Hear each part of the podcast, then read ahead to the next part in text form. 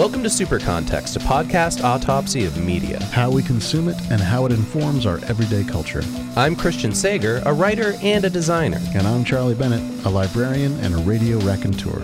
Each episode is us trying to understand the entertainment world that we all live in. Just a little bit better. Today's episode is about The Hounds of Love by Kate Bush. This 1985 concept album is split into pop songs and a suite of music about someone drowning. We look at Bush's career arc leading up to this record and how the support she received from those around her allowed her to experiment and create this wholly unique music. You can find the episode notes at patreon.com slash supercontext, where you can leave a comment or write us an email at supercontextpodcast at gmail.com. Did you know who Kate Bush was? Do you like babushka? Yeah, yeah. So, Chris, I, I think often we talk about my 90s fixation because there was a certain amount of just like, okay, I'm locked in. This is my stuff that happened to me in the 90s. And, uh, and that's true. But listening to a 1985 sort of pop, sort of experimental album reminded me of how much I liked stuff in high school that was a little bit weird, a little bit off the beaten track, a little bit uh, UK, and a little bit prog. So to clarify, the high school for you is the 80s. High school, let's see, high school was 86 to 91. Okay. Um, yeah, so high school for me was 91 to 95. So Oh, the we're in a good time, you bracket. what you think of as the good time, yeah. So, um, yeah, this is an interesting record, I think, for uh, dudes, especially because this isn't the kind of thing that I think we gravitate toward automatically, uh, unless it's brought to us in some other way. For me, So du- dudes in this case though is a little it's it's a little bit like bro, right? Like Yes. guys, but sort of a little more guyy than guy. I, I think Kate Bush is resistant to uh, just like in general male ego, if that makes sense. And like, Oh, that's interesting. I'll, I'll give you yeah. a good example. Um, a really good friend of mine is a gay man who loves Irish music. And when I used to work with him, anytime Kate Bush would come on the radio, he'd be like, I don't understand this. She's just such a weirdo. And I would be like, she's this is this is music like for you, buddy. Like Now listen, Chris, I, I have to give him one bit of slack. The research for this record is the first time I ever heard the song Wuthering Heights. really? Yes. And that's hard to listen to when you're not prepared. when you when you're not sure what's coming, that can be a little bit of a, oh, I don't think I like this person. Yeah. Well, I think that's kind of it. I think it, and he's older than I am and older than you too, actually.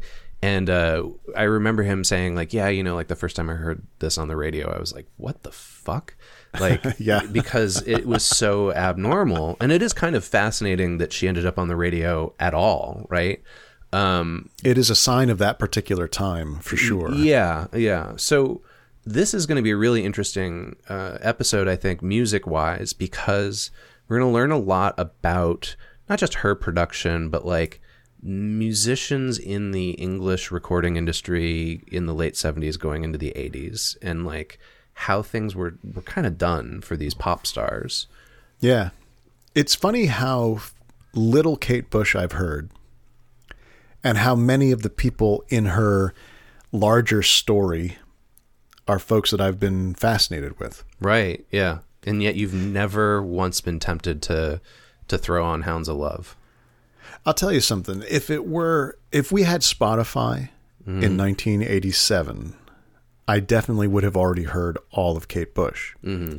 Because the moment that uh, her voice appears on Don't Give Up by Peter Gabriel, I am fixated, right? I am uh, transfixed. And back then, what would happen is I would say, Man, I love the woman who sings on Don't Give Up. Oh, yeah, that's Kate Bush, someone says. Like, oh, what's she? She's like, well, you know, she's got her records. I'm like, okay, well, if anyone ever loans them to me or I get some extra money to buy one, I'll hear it, you know? Mm-hmm, mm-hmm. Whereas now it can totally, I could jump on anything and find out, well, what's that all about? And dig around in her, her whole catalog, et cetera, et cetera. But at the time I was younger, I was a lot more rigid in my sense of what I would listen to. And I had many, uh, many fewer resources to explore music than I do now. Yeah, I think that'll be interesting as well when we get to the identity themes section of this episode and people talking about what makes Hounds of Love important and why it resonates with so many people. Um, it's a really interesting story. I myself am a fan, and I've been a, a Kate Bush fan for, I don't know, 15, 16, 17 years now. Uh, I didn't listen to this actively when she was performing uh, or putting out records in the in the late 80s, early 90s. I was clearly too young at the time. Um, but I, I found her because a friend of mine got really into her and introduced me to it. And um, I fell in love with this record. I like the red shoes a lot. I don't, I'm not like the kind of Kate Bush fan where I have like every record. I, um, I listen to a lot of the like the singles, but like Yeah. Hounds of Love, I listen start to finish uh, very often. Okay. So, Hounds of Love, The Hounds of Love, which is uh, a concept album, a loose concept album of two suites, The Hounds of Love and The Ninth Wave, is a 1985 album by the singer songwriter Kate Bush. It's her fifth studio album. Let us talk about the super context, shall we? Yeah. So you mentioned the two suites. Let's. This is something I didn't know. Actually, I knew almost nothing about this record other than that I liked it. Um, so I learned a lot doing the research for this. So I didn't know there were two suites on here. I just thought it was a record. Um, and I think it's amazing that this this album is a, a, a perfect example of why, not why, but how the transfer to CD is is such a uh, a significant but somewhat unnoticeable change Yeah. in artistic intent. It was designed for vinyl and cassette. Um, so side one was the Hounds of Love side, and that is essentially all of the pop singles. And then the Ninth Wave is the second side, and that's a seven-track concept piece that Kate Bush has described as being about a person who is alone in the water at night. It's about their past, present, and future coming to keep them awake, to stop them from drowning, to stop them going to sleep until the morning comes.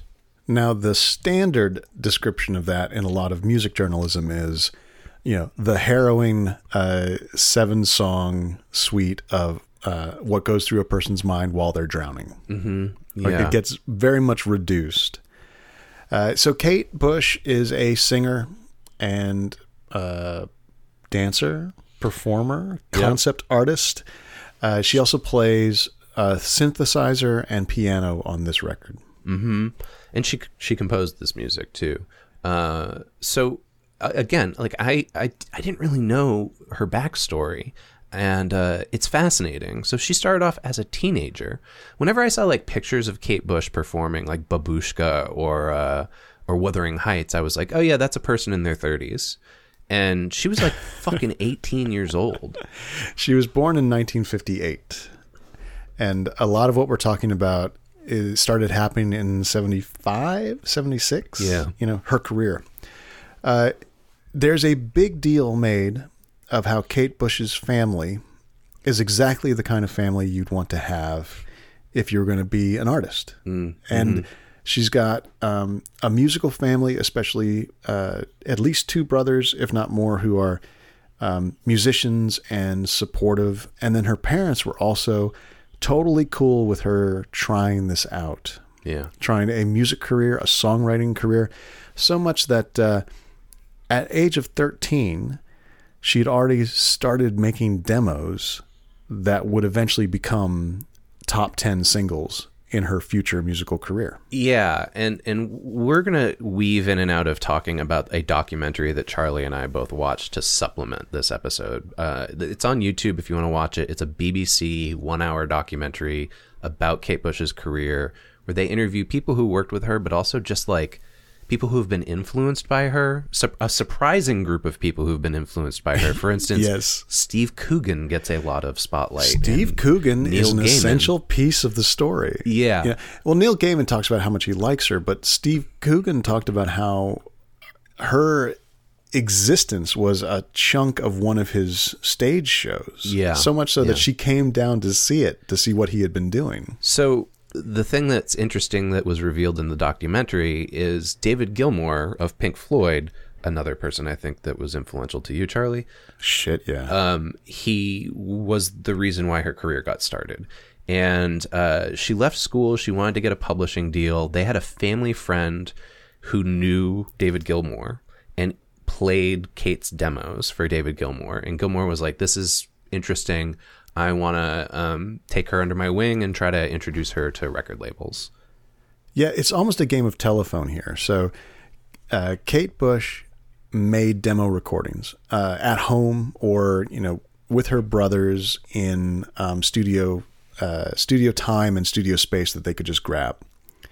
And then the family friend who was connected to the music industry liked those demos, passed them on to another person in the industry who was a little more famous, David Gilmour, Pink Floyd guitarist, who then said, "Ooh, let's do more of this. And then he went to Kate and said, let's do another set of demos that then he would use to try and get a recording deal for her. And one of the things that I want to note that was revealed in the documentary to me was that the original demos that she gave him were over a hundred songs. She had just written Oh, shit, that's this right, just massive stack of songs and gave it to David Gilmour.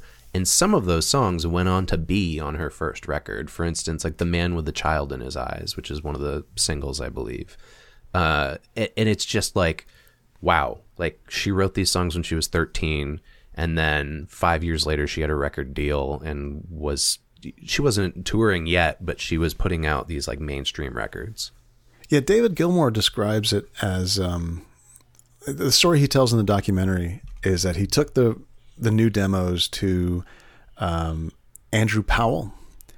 Uh, no, he took he went to Andrew Powell, who was another EMI producer, and they uh, they made that next set of demos, and then he took that to an actual executive, and he said, "I played it for him," and immediately he said, "Yeah, we'll have that." Like by the time they got to this you know, uh, rough draft to better draft to final draft of demos, it was something that caught the EMI executive's ear immediately. But Gilmour glossed over this in the documentary. There was a period of time where he was trying to garner interest in her work and it was unsuccessful. People would listen to it and they weren't interested. I can only imagine that for some folks, it did not sound like Yeah. anything that they understood. But eventually, Andrew Powell was the one who lit up with it. Um, so yeah, Gilmour had access to executives at EMI. Uh, we'll talk a little bit about the company later in the episode, uh, and basically got them in front of the label's general manager, and they were like, "Cool." This is the part that blows my mind. They signed this kid, and then they were like, "Here's an advance. Just go, just go work on this." Um, we have no expectations. yeah, really. they invested in her. Mm-hmm. Yeah. What's crazy too is the amount was 3,500 pounds, right? I did some inflation checking. That's $25,000 right now. Yeah. Imagine when you were 18, if somebody handed you $25,000 and was like, cool, just go do a thing. Go make, go, go be creative for a year. Go, don't pay attention to anything else. Just do your own thing. I actually imagined that I might have been able to come up with something that was good, but definitely not as much good as she came up with. So during this time, she was also not only taking, she learned piano as a kid, but she was also taking performance art dance classes with Lindsay Kemp, who's this renowned mime artist. And he had performed Jean Genet's Flowers in London, and she saw it and she was just thrilled by it. And he, so basically, she learned the art of dance and performance from him. And the story he tells in the documentary is like he remembers her as a student, but she never said, Hey, I'm this singer songwriter who has a record deal. And when her first record came out, he just came home one day and it was slipped under his door, and he was and there were songs dedicated to him on there. Yeah, he was thanked on the record. Um, it, in her sort of professional biography, people point to her amazement at Lindsay Kemp's performance and her classes that she took as key portions of what her artistic scope would be. Yeah. That movement and dance became part of what she did. Yeah, whenever I think of Kate Bush, I don't just think of the um, just wild falsetto vocals, but also of her in a leotard or something similar, just thrashing around, doing weird performance art that is somehow mimicking what the song is about. Now, I don't know enough about either one of them to really back up this analogy, but it does seem like Kate Bush and Lady Gaga had very much the same kind of position for in terms of performance and in terms of affect. That's interesting. I hadn't thought about that. Um, I suspect that Kate Bush would, you know, is less confrontational, I guess, than than Lady Gaga. Although, as we'll learn, like there is a lot of subversive messages in in these songs. Um, but yeah, that's interesting. There is some overlap there, um, and also in the same sense of like I mean, Lady Gaga is, I think, what we would refer to now as a diva, right? Like she is like a, a mega pop Yeah, star. Kate Bush would never the- perform at the Super Bowl. Yeah, the non-performance personality. Yeah. very much not the same. But looking at the promo videos of some of Kate Bush's songs and the like the wild change and even just costuming in Babushka from verse Yeah. to chorus. Yeah. Yeah. It's almost like, oh, that might have felt to some people the same way that Lady Gaga feels to people now. Yeah, or could, or right. did before before she became Before the she started A Star Is wearing Born. dresses Yeah. made out of bacon. Um, yeah, I mean, so to clarify, if you have not seen the Babushka video, she starts off in a leotard with a veil, uh, stroking a uh, stand-up bass, and then cuts. And in the chorus, she's dressed up like Red Sonja in a chainmail bikini, uh, Yeah. and it is it's crazy. and And you know, she's not shrieking the word babushka, but she's singing it in such a way that it's actually more powerful and crazy than if she were shrieking it. yeah, yeah. And so to clarify, that song's not even on this record. That's an earlier song. Right? Which- But we're all over the place yeah, here. yeah, but it, it does give you a, a, a demonstration of kind of where she went with this performance art aspect. Um, so EMI had given her this freedom. She spends this time and uh, supposedly this money. You know, I don't know if she spent all the money that year or what she did with it. Um, and she developed the material. Now she was frustrated because when she started presenting material to them, they would say, "Well, this needs to be a little bit more commercial." Yeah. They gave her twenty five thousand of uh, you know twenty five thousand dollars worth of money. I don't know exactly how do you say that when you're talking about past stuff but trying to do the value. They gave her thirty five hundred pounds, which is twenty five thousand dollars now, and said, "Go do your own thing." And when she brought them her thing, they said, "Now we don't hear quite enough money here. Can you can you go back and get some more money in here for us?" So this is the part that I have to wonder about. Wuthering Heights is the the hit single off of the record. So that's the song that they were like this is this is commercial enough. What was it like before they pressured her for it to be commercial? Well, I mean, don't forget also that I mean they heard her demos. It's not like they said, um, "Hey, this person seems to be good. Let's give her some money and see what happens." Like they kind of knew what they were getting, and so you have to imagine. I mean, the phrase is constantly pressuring her to make the songs more commercial, not commercial, but just more commercial. So while she's working on these songs, she's taking these dance classes and she starts playing basically with like a, a bar band um, to get used to performing. And so she assembles this live band. It includes her brother, Paddy, uh, and it also includes Del Palmer as the bass player, who the two of them are like hugely important collaborators for her leading up to Hounds of Love.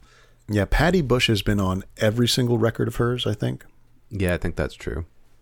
Um, so they go out. They're they're playing cover songs. She's the front woman in front of this band, and really just kind of getting used to like the London rock scene. and and learning how to perform in front of yelling people. Yeah. The uh, cover songs that are singled out that they did were Brown Sugar, I Heard It Through the Grapevine, and Come Together. It's yeah. I, I'm I'm trying to imagine being in a, a bar in London in 1979, and all of a sudden Kate Bush is wailing Marvin Gaye covers at you. Like it must have been wild.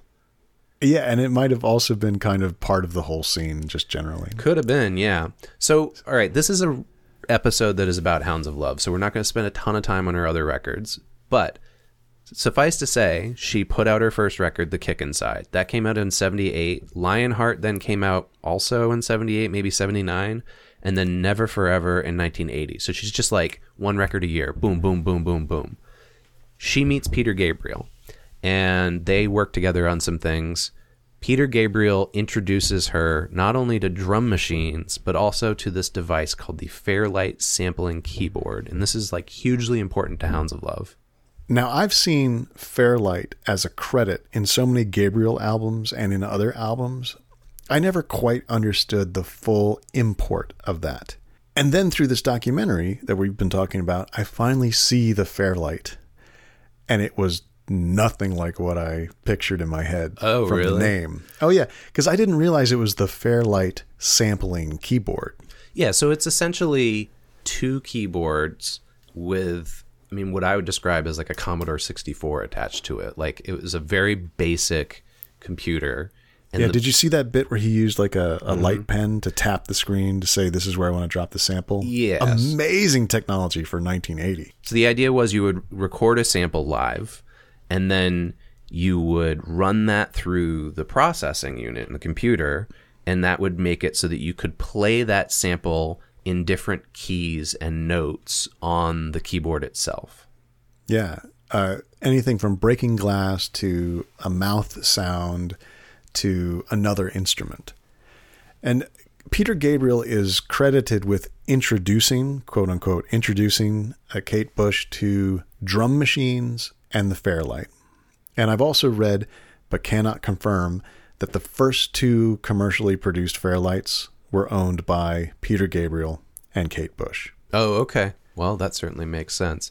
Uh, yeah, I can't imagine that they were super common back then, and they were, I would also imagine, quite expensive. Yeah. Uh, it was then, uh, uh, she's described as being intrigued by Gabriel's use of rhythms and programming for the recordings and quickly found the necessary tools for her own studio. So this is an important note. Around 1979 is the only time that Kate Bush goes on tour. So if somebody says like, "Yeah, I remember I saw Kate Bush back in the day" or whatever, like, no, they didn't because this is the only tour that she ever did, and it was Uh, before Hounds of Love, there was one more tour that's very recent, very recent. Yeah, sorry, Yeah. sorry, yeah. but but in this time frame, yeah. uh, and but and she did like live performances on TV and things like that, but she wasn't doing shows regularly. Um, and the reason why is because this tour sounds nuts. They did multiple multiple costume changes. There was singing and dancing worked into it. They did 28 dates around Europe. And when you watch this thing, like it's it's a full production. It's like a theatrical production. It's not just going to see a band perform. Now, when you were watching some of the behind the scenes or the performance vids, I mean, did you say to yourself, like I did, "Oh wow, that that is totally what happens in the multi-million dollar stage shows that say Madonna or Britney Spears or Katy Perry or Beyonce do now?" You know, that, think, yeah, yeah. I that think they were doing without the the sort of support structure. Mm-hmm. Uh, you know, I don't even know how to describe it. So there was they're going to theaters or clubs and doing all that stuff packed into um, a green room and a backstage. Yeah, I that mean- requires tractor trailers these days. the closest thing that I've seen to anything like what what this Kate Bush tour looked like was when I saw Ghost last year, and they had like this whole theatrical production. There was like a a stage that was built to look like a gothic castle, and mm-hmm. you know there were costume changes. There were I mean, it was very present day. They were shooting flamethrowers, there were confetti cannons, all that kind of stuff. But this was like a performance art play, and and she had a headset on that she she didn't invent it, but she basically just made a DIY headset out of a wire coat hanger because that technology didn't exist yet. Yeah, she was doing so much moving and dancing and performing that uh, one of the sound engineers said, "We got to put a microphone on you that you don't have to hold," and Yeah. basically invented the headset. Uh, Kate Bush said, "I did enjoy it, but I was physically exhausted. Eventually, I got nervous about performing live again because I hadn't done it for so long, and I think I actually started losing a lot of confidence as a performer." I felt that I'd become a writer in a very isolated situation, just working with a small group of people. And the more she presented, the more she performed, the more she lost whatever the drive was to um, express herself. Yeah, she says that it it, it uh, got her away from being who she was and what she was interested in, which was basically playing piano and singing every day. Um, and she decided she didn't want to lose sight of that, and so she stopped. She stopped touring. Uh, this is going. This is evidence of, of more to come with Kate Bush. Like the most important thing in the world to her is being like faithful to her creativity and being honest with it and authentic. And uh, anything that gets in the way of that, she just puts the brakes on. Yeah, the tour wasn't too elaborate for her. It was sort of too out of her control because she would continue to make albums with a lot of production and make little movies. Mm-hmm. You know, she was she was making music videos in the the classic narrative sense. Mm-hmm. You know, uh, before MTV started, and then what's funny is I don't know why I never saw Kate Bush on MTV. Like, I was don't just know either. I'm watching surprised. the wrong time. You Yeah. know? Do- When you do- said did I see her heard and not recognize her? You know? Yeah, yeah. One of the things that I, I learned watching this, which now makes total sense, is like, oh yeah, Kate Bush and I have similar interests. Like, not only is she like a reading nerd, but she she's clearly a horror fan, and like the um the music videos have this like uh, kind of gothic, scary edge to it, and multiple people who are influenced by her talk about how when they were a kid and they saw the videos, they were terrified of them. Um, but like, for instance, there's like a, a quote that starts off the song uh, "Hounds of Love" with um, it's from the Night of the Demon movie. Right. Um, she talks about how there's another song on Hounds of Love that she wanted to sound like the choral effects that are in Nosferatu. So like she's clearly like pulling from some pretty spooky influences. Yeah. And what she enjoys doing as an artist is taking time in the studio and coming up with sounds and building songs out of time, you know, spent thinking.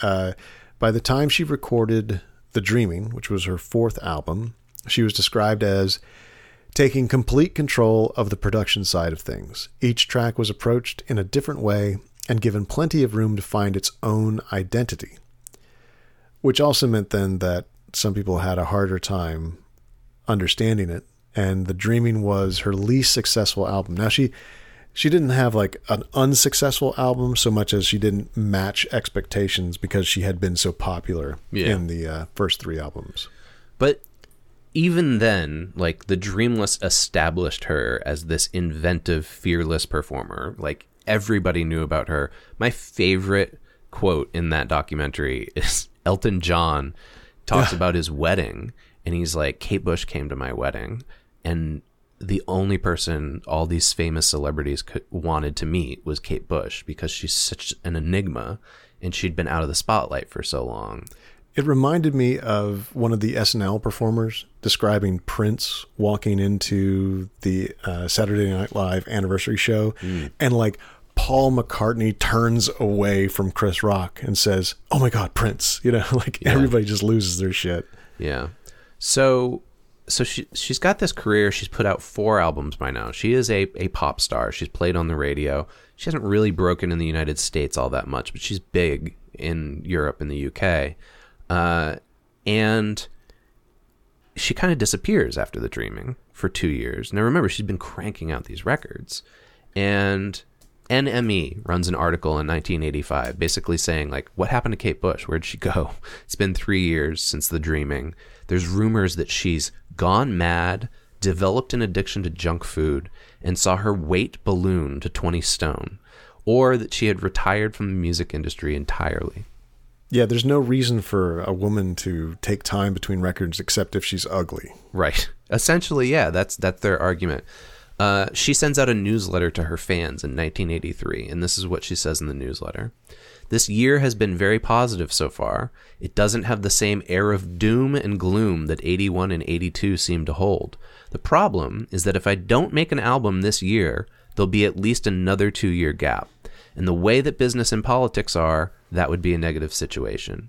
I seem to have hit another quiet period, and I intend to keep on writing for the first part of the year. So, yet again, I slip away from the eyeball of the media to my home. Now, what was actually going on behind the scenes was she was building her own studio at her parents' house. Yeah, a 24 track studio in a barn behind uh, East Wickham Farm.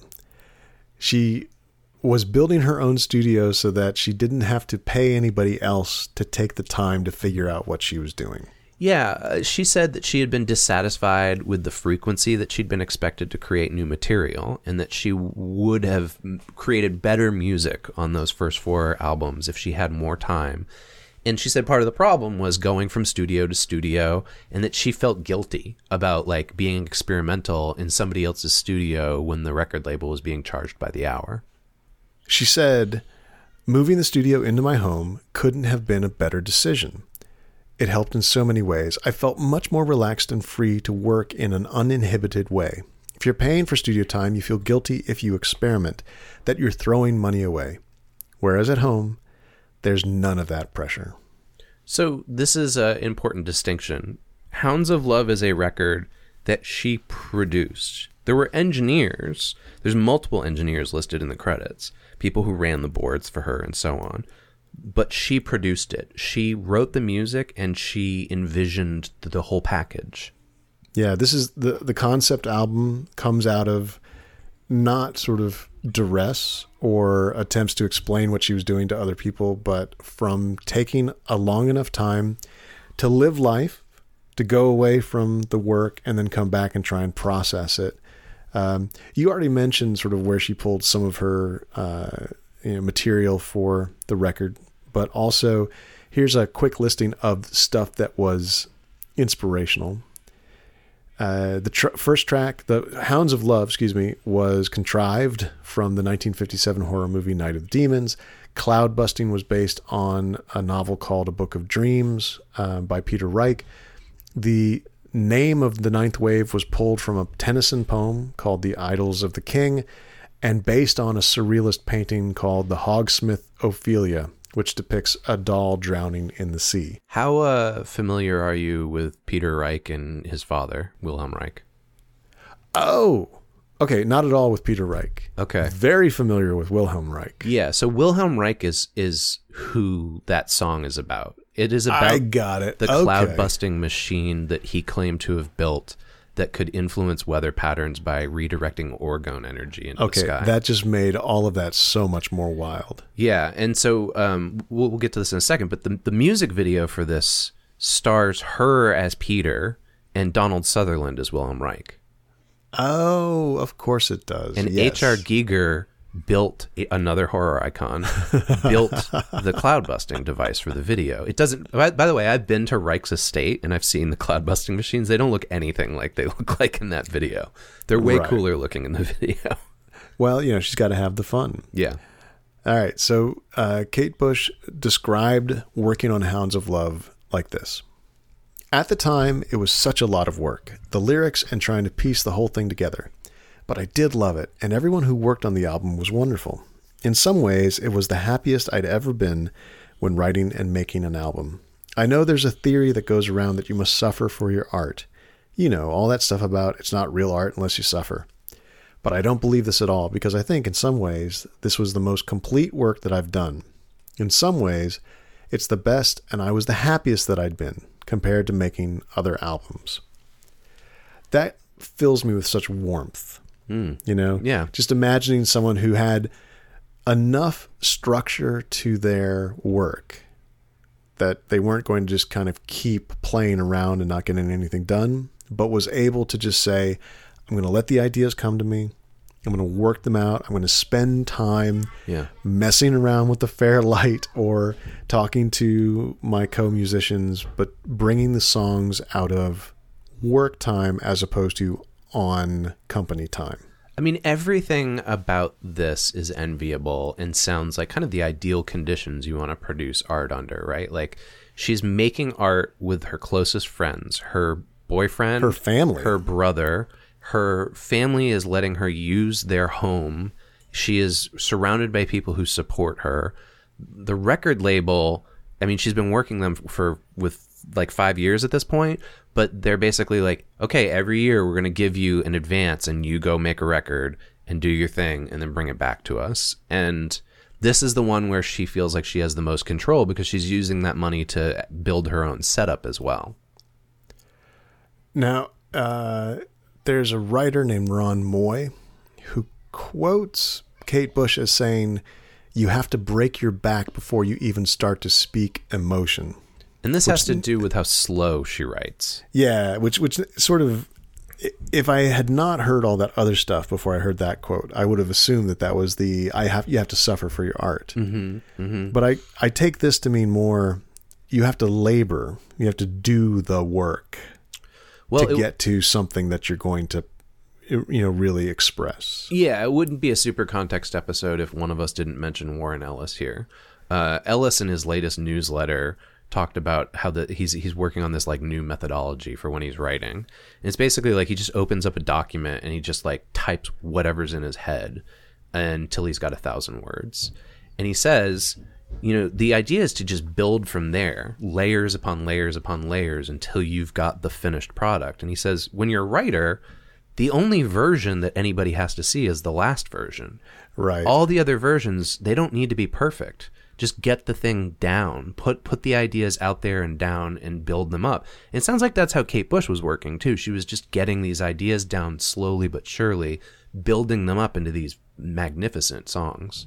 Yeah, and I think it's a lot easier to mess around with musical instruments, with sounds, hmm. than with words. Like you can just idly, like half listening to yourself play music and see what comes out, as opposed to that sort of automatic writing that you have to force yourself into doing. Well, imagine the possibilities with the Fairlight too, right? Like Yeah. she's sitting in a barn with the ability to record anything and then play it back in whatever arrangement she wants. It's pretty wild. Um, so she writes and and records Hounds of Love this way. Uh, and we've talked about the arrangement, how the, the songs are, are, you know, put onto the two different sides. Here's something interesting that I learned about the um, first song, which I think is the first single, Running Up That Hill. Uh, originally, she wanted to call it a deal with God, and the record label is like, "Yeah, that's not Not a work. contract with God. Yeah. she says uh, apparently the problem was going to be that in religious countries they wouldn't play it on the radio. So that meant in Italy, France, and Ireland they couldn't get on the radio, and that would have been a big problem for production. So they changed the idea that it would be a deal with God. She said, Now I couldn't believe this. It seemed ridiculous to me. The title was such a part of the song's entity. I couldn't understand it, but although I was unhappy about it, I felt that if I didn't compromise, I'd be cutting my own throat. I just spent two or three years making this album, and if I was stubborn, we weren't going to get this record played on the radio. So I had to be a grown up about it, and we changed the title to Running Up That Hill. But it's something I've always regretted doing. I always regret any compromises that I make. It's um, admirable that something as simple as that is a great regret that an artist has. So then she's, you know, the record comes out. They start making videos, mar- which are marketing material essentially. But she's like working together with people. If she's not directing them herself, she's working together with people who are letting her see her same kind of like performance artist vision in these videos. Um, I mentioned the cloud busting one already. That is that's a classic video. Uh, the Hounds of Love video is wild too. Like just uh, um, it's creepy. It, it feels like Brazil, the movie Brazil to me. Yeah. Uh, I've got more from Ron Moy on on video channels, but who is that? He wrote uh, like a book. I don't know if it's the book, but it's a book all about Kate Bush and specifically Hounds of Love. So the notes Got in here are from like the, the book that one guy researched all about this musician and, and record. So the book on this record points out that in the early 80s, dedicated video channels were a reality in many parts of the globe, and the pop promo film, the music video, was superseding touring as the most cost effective way to promote new releases. For an artist such as Kate Bush, possessing a strong visual dimension, but unwilling or unable to tour, this proved to be a real advantage. So she did not fall away because she couldn't perform. She had another way to promote. And it seems like, yeah, because of her performance artist background, that she was better at selling herself this way than other musicians might have been, right? Like, let's think back to the 80s and some videos, right? Uh, it's- mainly, they were just two or three camera shots of a band playing the same song. I remember during this time, was quite young, obviously, watching MTV for the first time. And there were two videos that I still remember to this day that fascinated me and scared the living shit out of me. Okay. The first was a Billy Idol video, and I don't remember which song it was for. You might remember this, but uh, or our listeners might remember. But in the song, it's basically like a gothic vampire story, and it ends with with you know like Billy Idol. I think is like in the embrace of this vampire, and somebody has Okay. fangs. And I was Yeah, like yeah. five or six years old, and just like ah, and Thriller, and Yes, Thriller scared me. yeah, You know, it was uh, actually um, Don't Come Around Here No More by Tom Petty and the Heartbreakers. mm, that's a creepy one too. It's a little creepy, yet, but then at the end, she turns into a cake and they eat her. Yeah. And that, that stuck with me for a long time. Yeah. Um, and so I think, you know, your Lady Gaga comparison is apt in the sense that like the Kate Bush was well prepared to be able to sell herself in this unique medium. Um, because it wasn't just music like it was for other performers. For her, it was like this multimedia experience. Yeah, she'd already prepared herself to do compelling short films to her songs. It did backfire a little bit when um, folks at MTV started to say things like, we need to see the performer singing. Right, because in some of the videos, she wouldn't sing; she would perform. She would dance uh, to the songs and use her hands and legs to gesture the lyrics. Yeah. Moy goes on to talk about how, uh, you know, she was unlike other creative musicians in that she wasn't just writing about her life experiences. She was writing about things she imagined, but things that she learned from creative texts. We've already mentioned books, movies, etc., paintings, um, and that she referred to herself once as one of the television generation, and that her single most creative influence actually came from film rather than from music. You know, she she talks about Alfred Hitchcock being influential to her. Jesus, like it, we're just constantly dropping all these horror references here. Right, It's right. it's amazing to me that I never put two and two together. How influenced she was by that stuff. Um, and she's confessed that dreams and real life characters quote visit her in her sleep and these influences contrast to the more usual pop narratives that we were seeing at the time things that drew upon stock phrases and stereotypical situations or the omnipresent subjects of romantic relationships such as sex altered states and dancing Now, the thing that I kept thinking of when I was reading over these notes was uh, Weezer. Do you know about the switch in Rivers Cuomo's uh, songwriting process that happened as Weezer progressed? no So, this is a very simplified version of it. okay But in the first few albums, the songs were written as songs. Here's an idea. Here's sort of a poem about that idea that matches the music I'm playing, and I'm sort of figuring out how to make it all work together. sure By the time Weezer got into like six, seven albums, Cuomo was simply uh, recording nonsense phrases and riffs, and he would go in a studio room and just try to find things that locked together sort of like Lego.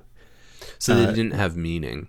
They were Not not much at all. Yeah, Yeah. like there might have been meaning when he f- first came up with a, an idea that that translated to lyrics, but then Yeah. he would also he would sing melodies and then try to find words that match them from you know uh, his notes and bits like that. So he was essentially assembling songs from I, I don't know exactly how to say it, uh, assembling songs from effective genre tropes of rock and roll that were Okay. detached from his personal life. And Kate Bush is the exact opposite. Yeah, this seems to be very different. Yeah. And so you know in the middle between between Weezer and Kate Bush are bands like ACDC that are trying to fill containers with at least somewhat um, understandable uh, information Yeah. that match previous previously established containers of information. Well, it's like anthemic information that is uh, going to encourage the audience to, you know, pump their fist up in the air. Oh yeah, I mean- like I love it when a good riff hits, and I don't really care what they're going to sing about. It's got to be not stupid. Like if if a really good ACDC riff came on and then he started singing about petting puppies, I'd be like, that's kind of gross. Is that is that fucking? Is that what he's saying? But what if he was singing about Emily Bronte or Wilhelm Reich? I would probably wonder what the hell happened. Yeah, right. And so this is a completely different beast that's going on here. Not to mention, then those are the pop songs we're talking about. Then you get into the ninth wave side of this record, the the real experimental stuff that's based on a Tennyson poem, uh, and And it- a painting. yeah, and, and it's just um, it's it's unlike I think what most people were doing at the time. So yeah, so she's she's combining these ideas with this new technology, not just in terms of video making, but also the music that she's producing with the Fairlight and drum machines. Uh, in 1982, she did an interview with Electronic Music Maker in which she said the Fairlight was attractive to her because it gave her the ability to create human, animal, emotional sounds that don't actually sound like a machine. And she said, in a way, that's what I've been waiting for. You know, she'd been playing the piano, and then this thing comes along, and it's it's the same mechanical technique as the piano, but it allows her to to play with all these other sounds. Yeah, so she was trying to represent dreams and emotions in in a set of songs that were supposed to be connected that didn't have the kind of um, pulsing dance beats that uh, the first side of the record had. Yeah. Um, yeah, it's it's actually quite beautiful, and it's hard to listen to when I can't give my full attention to it. oh, you you, think so? s- s- So you well, can't at- just have it on in the background? Not while um, the kids are running around. Really? What? Why I- do you why, why are you surprised by that? So that Yeah. when I put on Hounds of Love, Yeah. and the first five or six songs play, Yeah. I can hear it, and it's okay if the kids are you know coming up and saying, "Daddy, you know, can you you know tie my shoe or set up this uh, checkers board?"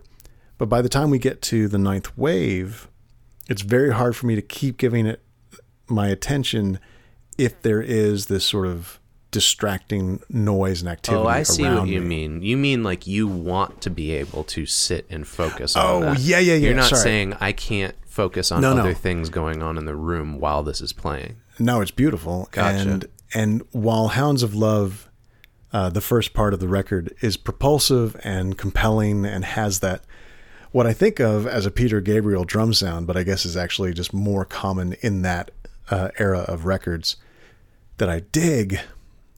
The ninth wave then is a different listening experience than the first side of the record. David Sinclair wrote about this record for Rolling Stone magazine, and he went on to sort of contextualize Kate Bush's influence at the time. And he said, you know, when this record came out, she was this control freak who already had, she was overruling her record company's decisions about what the songs would be like. While she was doing that, quote, Madonna was still playing drums in her first group. That's a very dismissive connection, but it, it does point out to like Kate Bush was being compared with Madonna. Well, the reason why was uh, this record and a Madonna record were vying for number one for a while. Like this was the top competitor to Madonna when it came out. And there's that, uh, you know, Madonna is the American version of Kate Bush because she was someone who wrote her own songs and and put them together in the studio and was able to, you know, be honest and true to herself. Is that kind of the the other connection? I don't know. Is that true about Madonna? Was Madonna writing all of her own songs? Was she composing the music? I don't know if she was composing the music, but she was more present in the studio than what some people imagined pop creations Yeah. were. I think the other thing they have in common is that like they're both doing songs that are somewhat subversive about both religion and mainstream culture and, and sex. Yeah, I can see that. Um, Kate Bush has a quote though that kind of flows from this idea. Sinclair uses it. She says, uh, "I don't have enough hours in the day. I don't do everything myself. I have people working with me who are wonderful, but I've managed for so long without a manager. I'm not sure there are a lot of things I'd want a manager for. I suppose I feel that at least the decisions I make are coming from me." And I'm not put into a situation that I wouldn't want to be in. So this is like a little bit like it's contemporaneous with DIY punk. So she wouldn't use these these terms, but like she's talking about it like that. Like she is in control of every stage. She's her own manager, she's her own producer, she writes her own music, she has her own studio at this point. Like this but is she's being um, funded and distributed Yeah. by a major label. Yeah, and because she's I think able at that to manage point, this. There probably weren't a lot of alternatives in her mind, you know, and like uh, EMI was probably more realistic to her than I don't know factory records.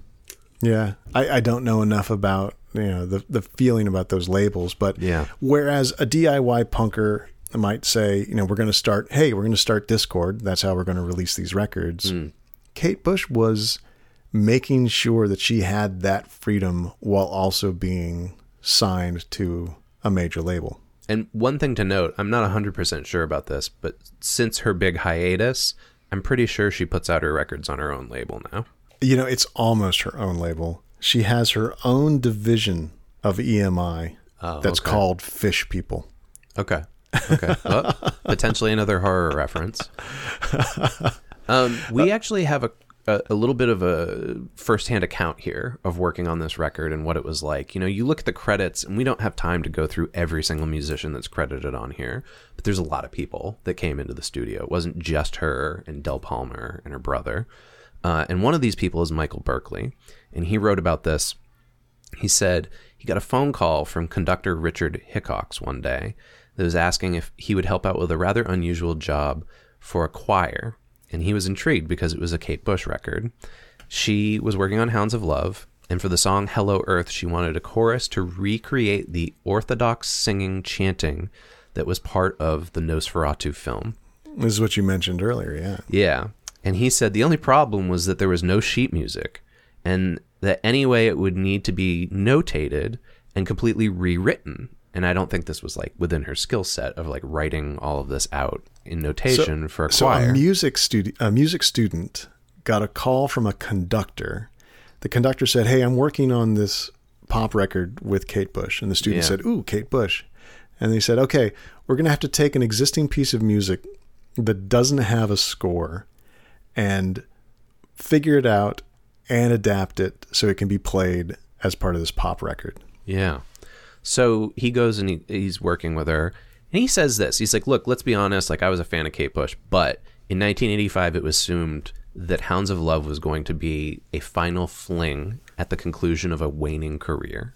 because of the the reception of the record before Yeah. and the now not unusual but but then unusual gap of three years before a, a new record.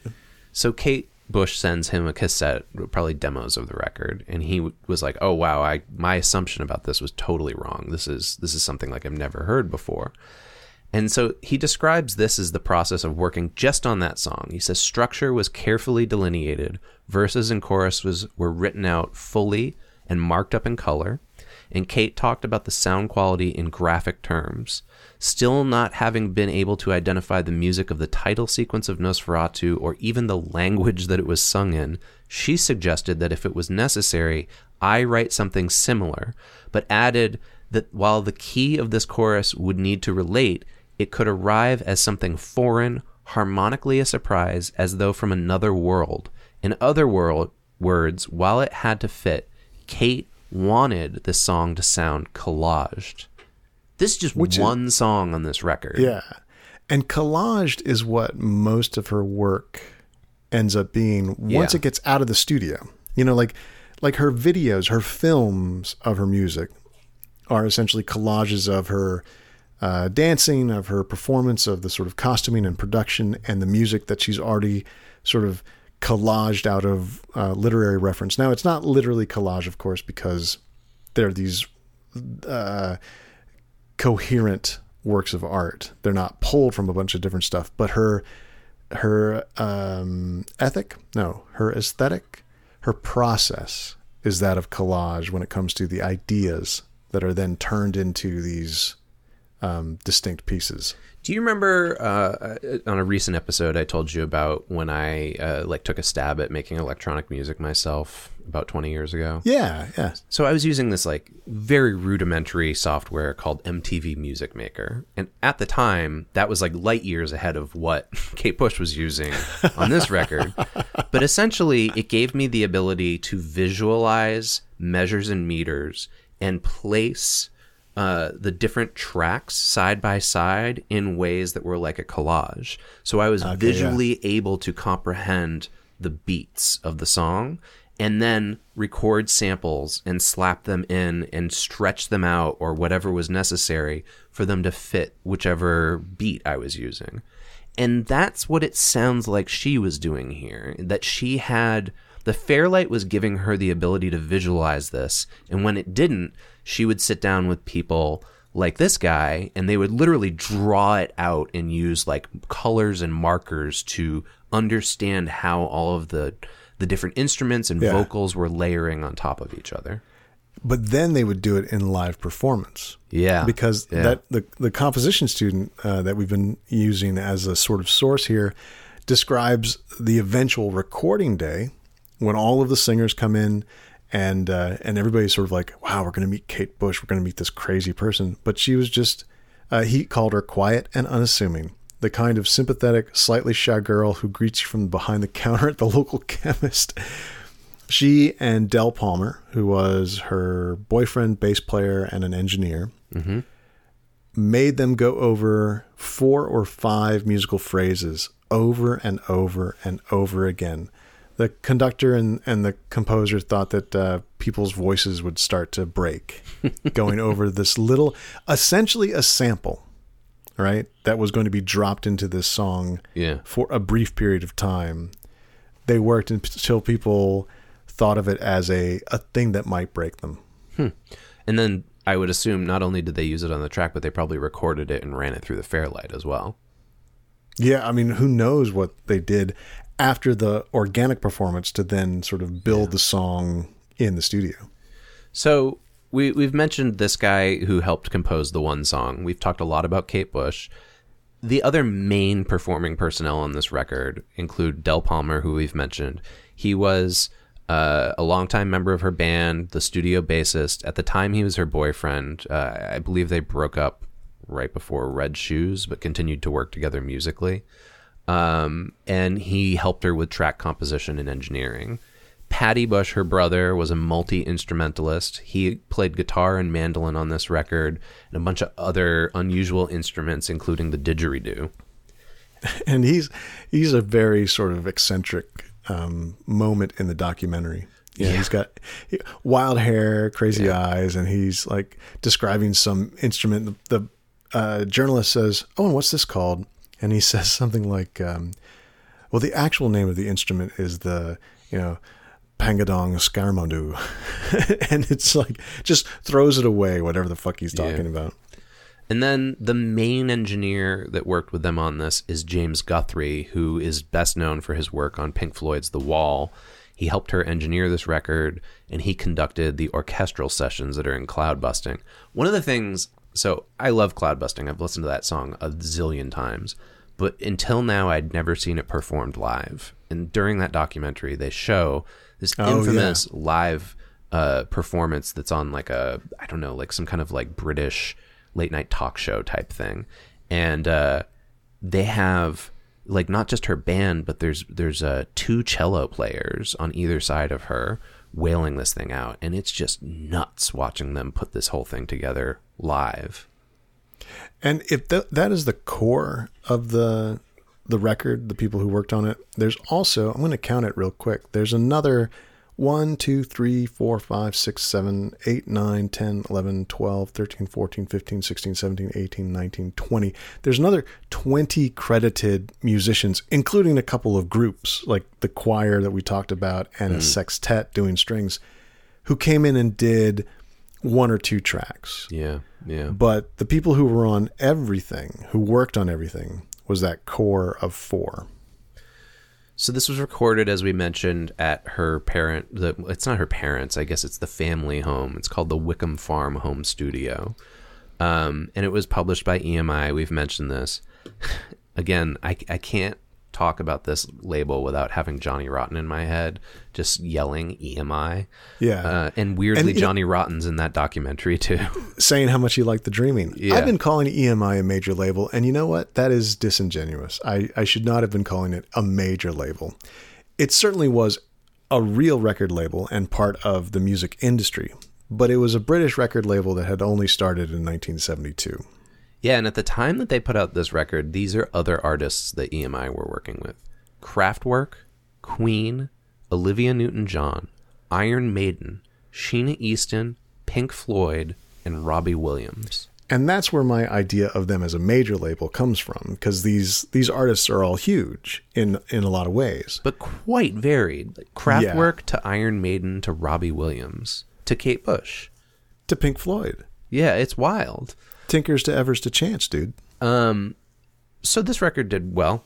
We'll we'll talk about that after the break. But there's another version of this record that was reissued in 1997. They remastered the whole thing, and it was released as part of EMI's first centenary reissue series. And it included six bonus tracks. Uh, some of them are just like different versions of the the same songs. I believe like if you're listening to it on Spotify or whatever, this is the version that you can get a hold of. Um, Yeah, the tracks are at the bottom of the listing. Yeah. yeah. So there's extra there's extra songs on top of the first two suites that we've been talking about. Why don't we take a break and then when we come back we'll talk about how this sold and how it kicked Madonna's Like a Virgin right off the charts.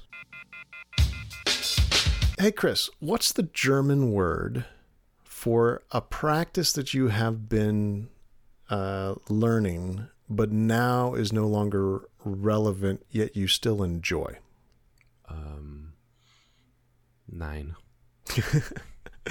Super context Patreon spot. That's what. I don't I don't know German. but yeah, they probably have a word for it.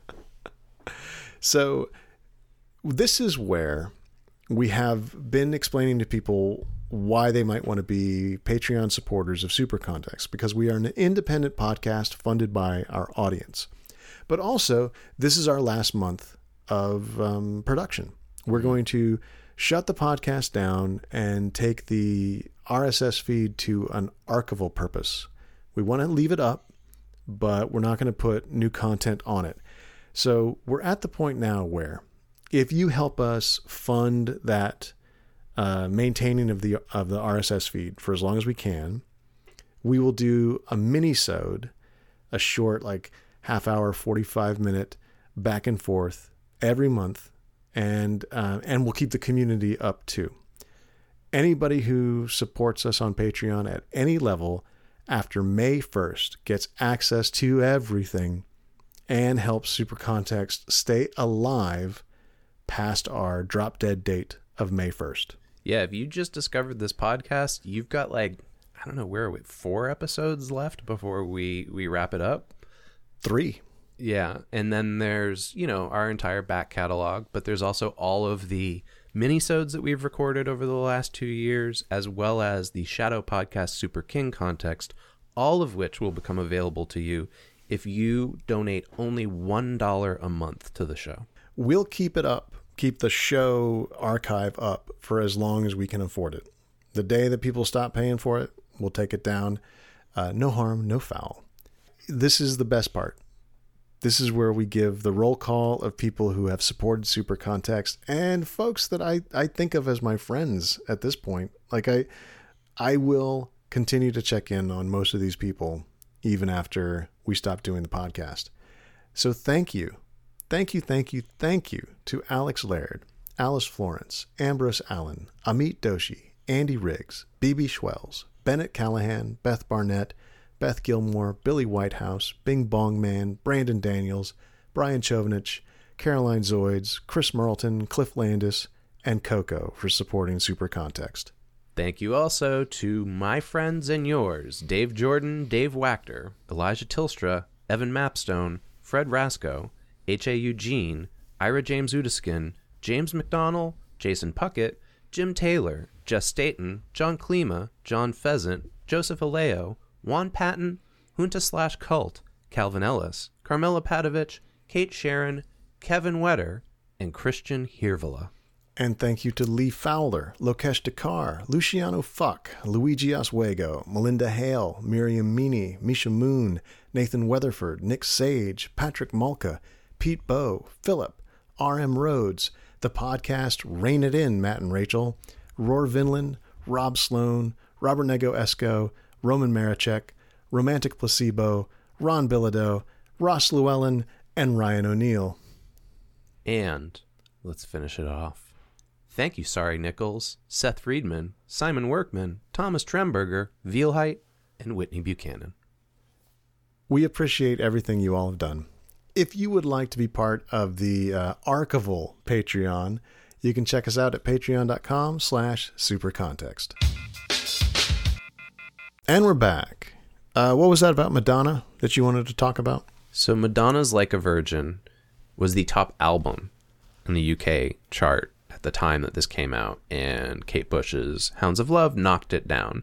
That that blows me away. Like I've always thought of this as kind of an esoteric, somewhat alternative but successful record, but to hear that it knocked out like what what I think of as probably the most successful artist of the 1980s, maybe other than Michael Jackson. Well, now here's here's the context that you need: the UK charts, mm-hmm. right? So, uh, it the record sold a little more than a million copies by 1998, Yeah. right? yeah. And it it uh, cleared the Madonna bar, knocked Madonna down on the chart in the UK. It went double platinum uh, in the UK, which is 600,000. Remember how we've talked about how platinum Yeah. for different countries is proportionate to the population? Um, and it went into the top 40 in the United States, but it didn't knock Madonna off the chart in the United States. Yeah, so that's why it's a little different from your Yeah. and my experience. I imagine some of our British listeners are probably like, "Oh yeah, like when I was growing up, Kate Bush was huge." Yeah, and and more important to me than Madonna's, you know, possibly internationally interesting but still less relevant Yeah, music. yeah. So this record, it's popular. It sold a lot of units. It also has been critically acclaimed. Uh, it won the best album at the 1986 Brit Awards. Pitchfork magazine included it as number four on their list of the best 200 albums of the 1980s. In a poll of the public conducted by NPR, this record was voted fourth place in the list of 150 greatest albums ever made by female artists. It placed number 10 in NMA's NME's critics list of the best albums of that year. Uh, and then in 1998, Q Magazine readers voted this the 48th greatest album of all time. These are all um, wonderful superlatives, They're all over and the yet, place. and yet I'm totally stuck on that 150 greatest albums made by female artists. Mm-hmm. I Right. I have moved in my life from one place in my head to another, and the the new place in my head is why the fuck are we doing two different listings for male and female artists? Yeah, I, I agree. Um, and yet at the same time, and this is a great segue into us talking about representation. This is, I mean, it's undeniable that that like part of the listening experience with this is Kate Bush's gender and sexuality. Yes. and it we would be remiss to if, we didn't mention again like she is one of the first female musicians to chart as high as she did while writing everything herself and producing it all herself it's it, it was it was unique at the time And this is anecdotal, but people seem to describe her aesthetic and her ideas and her vision as being feminine in a way that is not constructed. Like, you know, this she felt like a woman making art.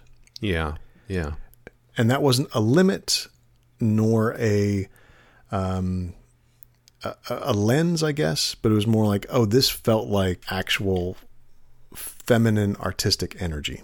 Obviously there were plenty of female singer songwriters and mainstream musicians at that time um, but but yeah i guess this wasn't hmm. i'm thinking about some of the interviews in that documentary people like tori amos and st vincent who talked about how important this record was to them and uh, their careers i think were inspired by her as a role model that she was showing them this is this is how you can do it if you want Yeah. to not necessarily the style of music but the the business ethic of it the production Yeah, and while it wasn't specific to like, oh, hey, a woman did it like this, so I can do it like this, but it was surely um, helpful to have a role model of the same gender. Yeah, I mean, like going back to the DIY punk thing we were talking about, it was real easy for me in the 90s to envision starting a band and putting out my own record and starting my own record label because I had role models like Ian MacKaye or Greg Ginn who had already done that and they had shown like this is how you build the distribution network this is how you record the record yada yada they had exemplified it already um, but if you wanted to do like weird piano music and sing on top of that who who was showing you how to do that other than Kate Bush right Yeah, I I don't know. I am woefully underexposed to an era and a genre that I thought I was really into. Hmm. Why do you think that is Well, certainly this all the revelations I've had about Kate Bush and and her position in this grouping of UK prog or experimental pop artists, yeah right? And I thought that I thought I would recognize I think that I would have felt like I should have recognized that stuff if I hadn't known going in that this was a super context and I was going to get my ass handed to me in terms of things that I know about. Well, it's it's kind of fascinating. Like, you know, you mentioned Peter Gabriel a lot. You mentioned King Crimson a lot. You mentioned Yeah. Rush a lot. You mentioned Pink Floyd a lot. All of them come up here in that documentary. She talks about them as being her primary influences. Well, it's hilarious that she very she says, "Oh yeah, my brothers, they really liked King Crimson." You Yeah. know, like it, it's almost like the the gender line is declared even in her discussing her um, influences. Well, I can't remember who it was who mentioned this, but they're talking about prog rock, and they're talking about in in the documentary how Kate Bush doesn't get referred to as prog rock, probably because of the gender division. And they say, but yeah, you know, like there's two different kinds of ideas of what prog rock means. There's the like technical version of prog rock where it's everybody's showing how great they can be at their instruments. Uh, or as I like to say, they're counting a lot. they're Yeah. doing a lot of they're doing a lot of like how, what weird measures can we be in? And then there's this kind of thing where it's it's progressive because it's experimental, not because she's showing that she's like an incredibly talented musician, even though she Right. is.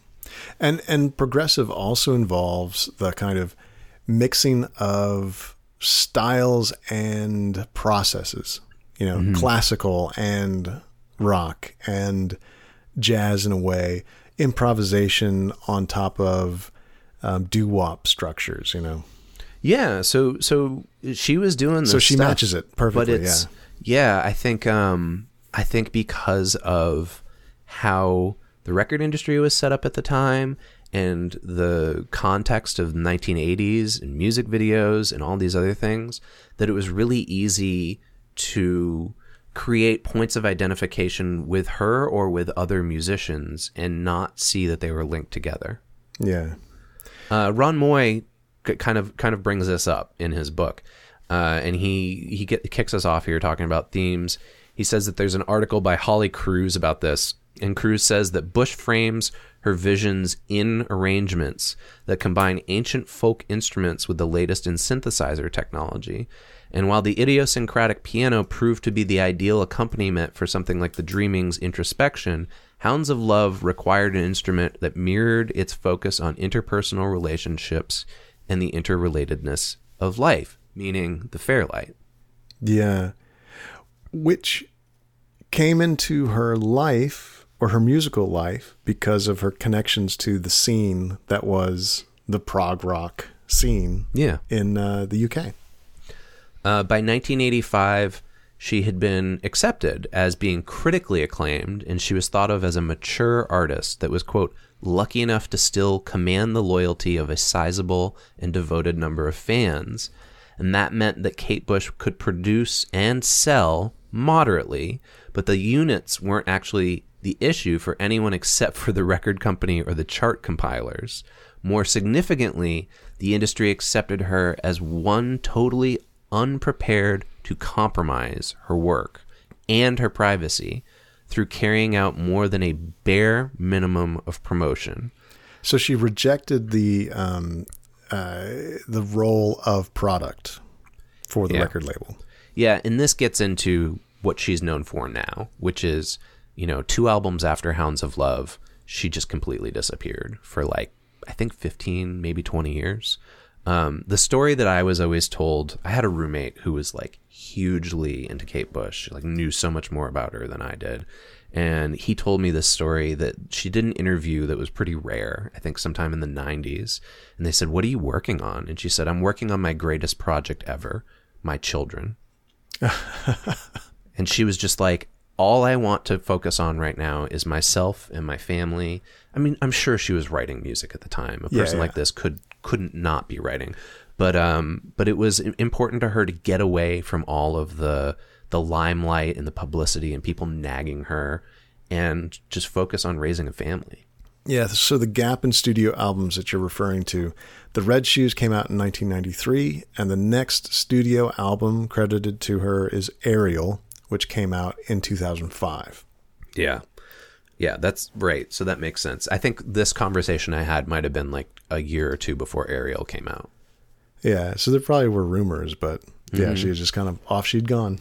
And I I remember when Ariel came out, people were wound up about that record because they were like, "Oh my god, she hasn't done anything in so long. what has she been doing? This this amazing thing is going to come out." Now, Hounds of Love also gets connected to prog rock because of the concept album part of it. Yeah, Right? yeah. And this is so funny to me.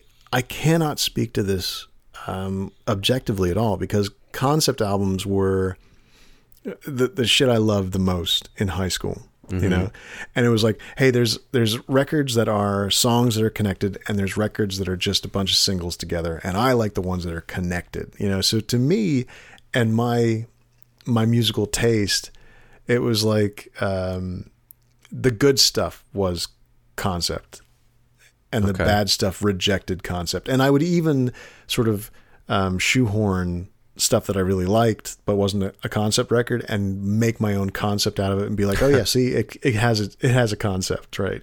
well, this was clearly your your wheelhouse more than mine because these are, uh, you know, we've talked about recently. We've spent a lot of time talking about prog rock recently. I Yeah. think you really wanted to force it down I've the just been super getting it in context there tube. before we finish it. Yeah.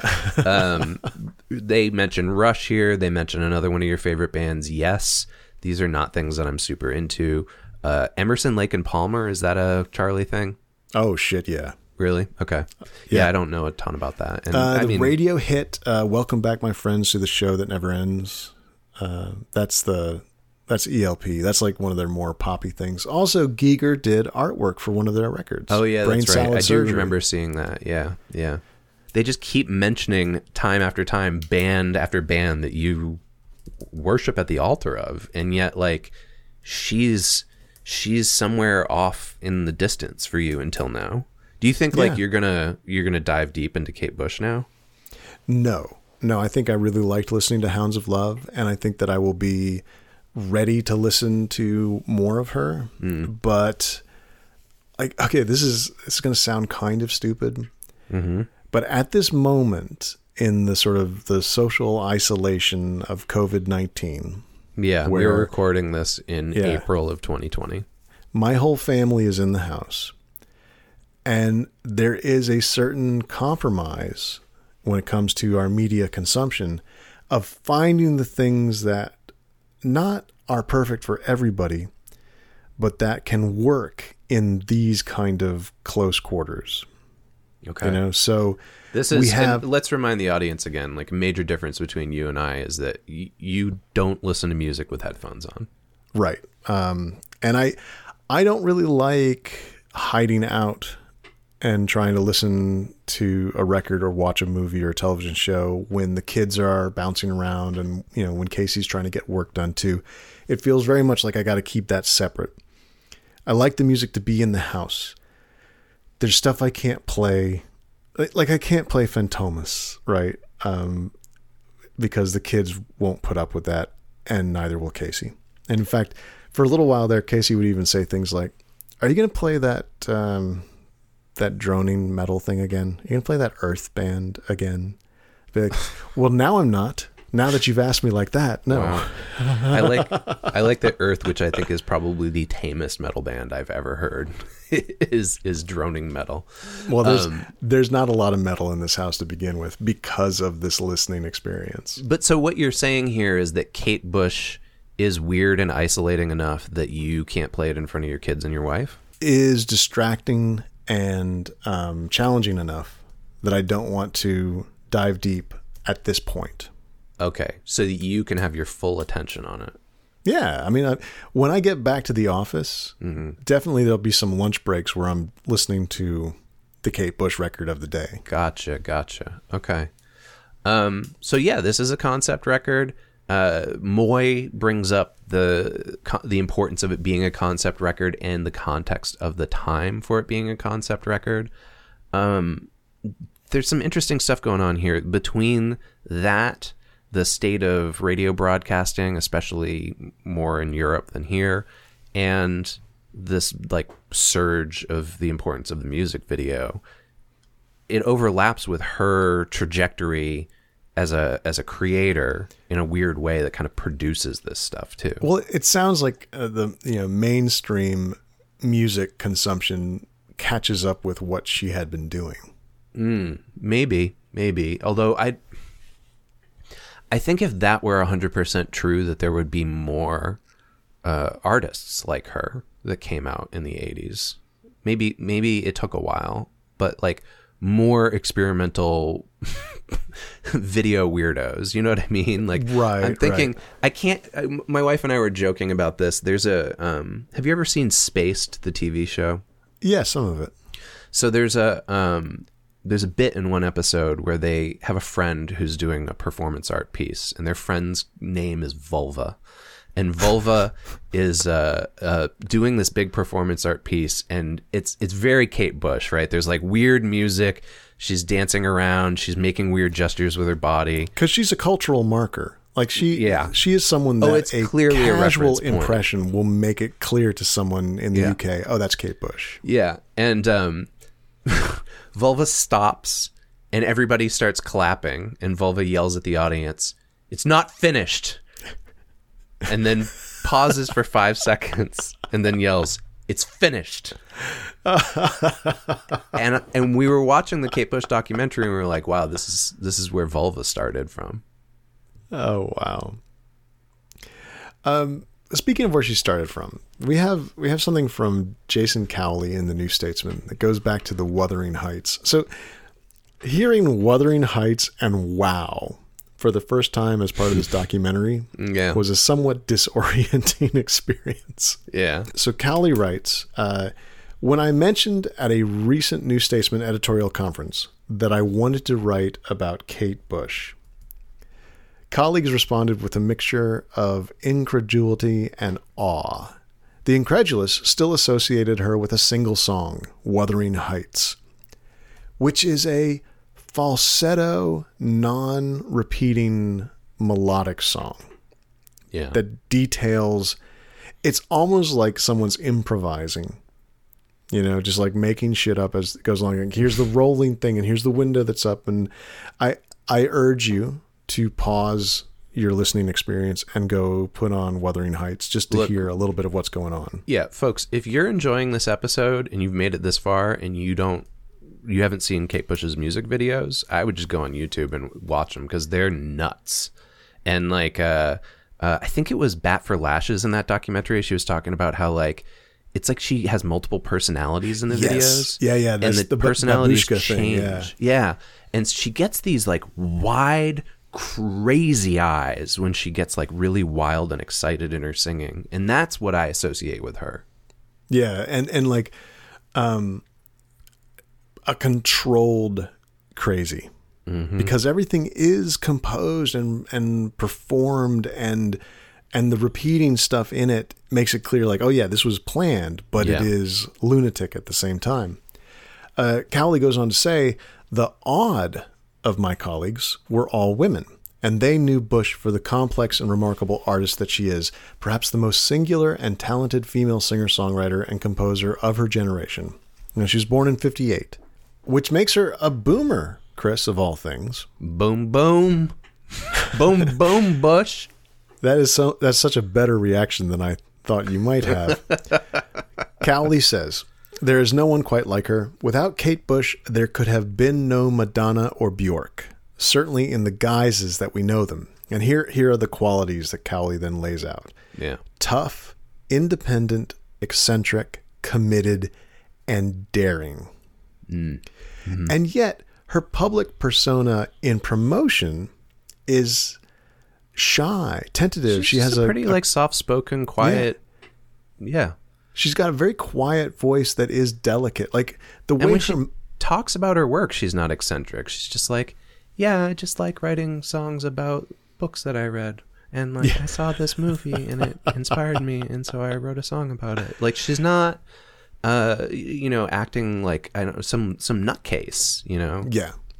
Uh, Dermot Stokes writes in Hot Press, Kate Bush peaked from the start.